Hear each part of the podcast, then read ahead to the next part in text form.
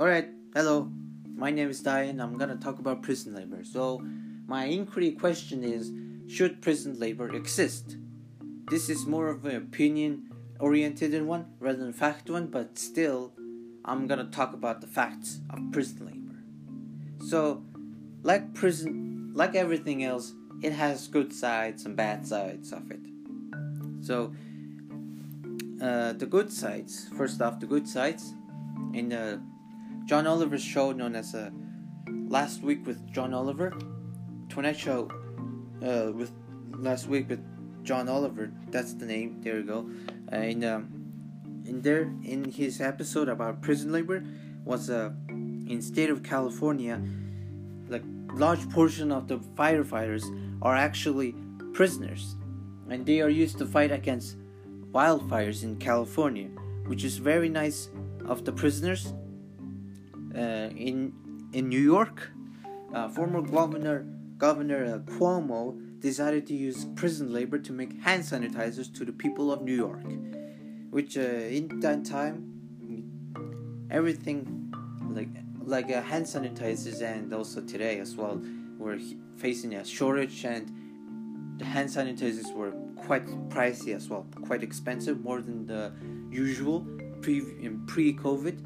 However, but uh, the hand sanitizers made by the prison labor prisoners are actually cheaper than the market value of that time and today as well.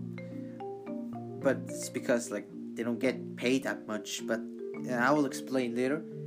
So in the UK, uh, Gordon, the very famous uh, chef known as Gordon Ramsay, who is also famous for his uh, very nice way of using words, I guess, is uh, uh, he taught uh, how to bake to prisoners, and he opened a prison bakery that sold bakeries and stuff to the people of Britain. And that bakery was successful and became profitable, and the prisoners, when they uh, served finally served their sentences actually became bakers themselves, which uh, which is a very good thing for for them that they don't have to go back to criminal acts no more. They have legitimate way of earning income and legitimate job. So no criminal acts.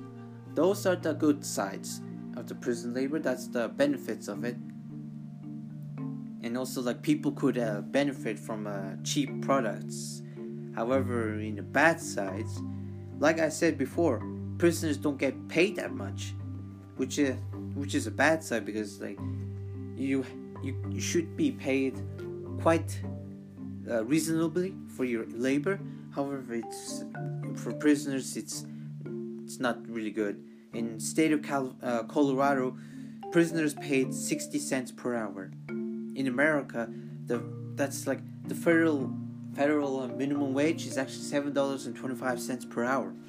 That's basically nothing compared to that. Compared to that, and uh, in the however in the state of Texas, you don't get paid at all. The prisoners don't get get any money, no compensation for their labor at all. That's the bad side, and they were the prisoners are basically exploited by uh, companies like McDonald's, other food companies, and uh, other like um, furniture companies even use them to make furnitures as well, and they don't get paid that much or even not at all, like I said before, and the prisoners, I mean, like they could get a choice whether to do prison labor or not, but however, you the prisoners actually get consequences for not choosing to do prison labor, even though you actually given a choice, a more of a voluntary thing, which is a bigger problem, which is a very big problem in private-owned prisons, and especially in America, and probably other countries as well, if they have prison, privately owned prisons, and the fact and uh, at the NPR uh, site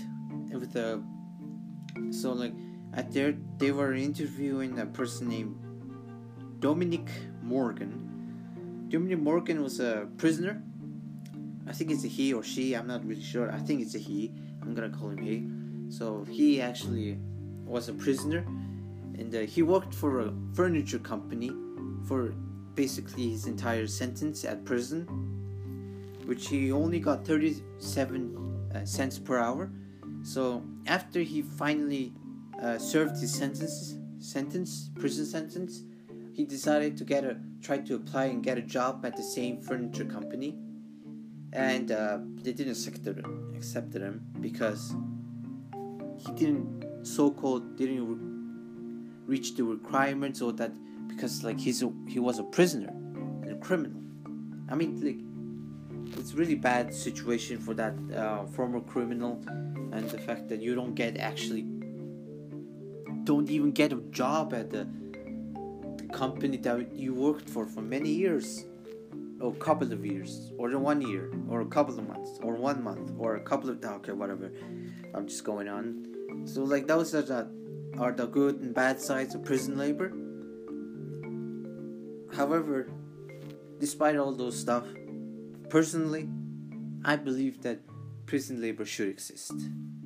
Why? Because one prisoners could get a trade like a, they could learn a trade or trade or two and could actually potentially like benefit them after they serve their sentences and showed the companies that you are hardworking person and you actually try to improve yourself in prison despite your criminal past. And and the fact that uh, also i mean like prisoners don't do much actually you know. Prisoners actually what are gonna what they're gonna do? I mean read books play basketball for like 10 minutes and go outside for 30 minutes eat food go to the shower and that's it really. What they gotta do i mean nothing.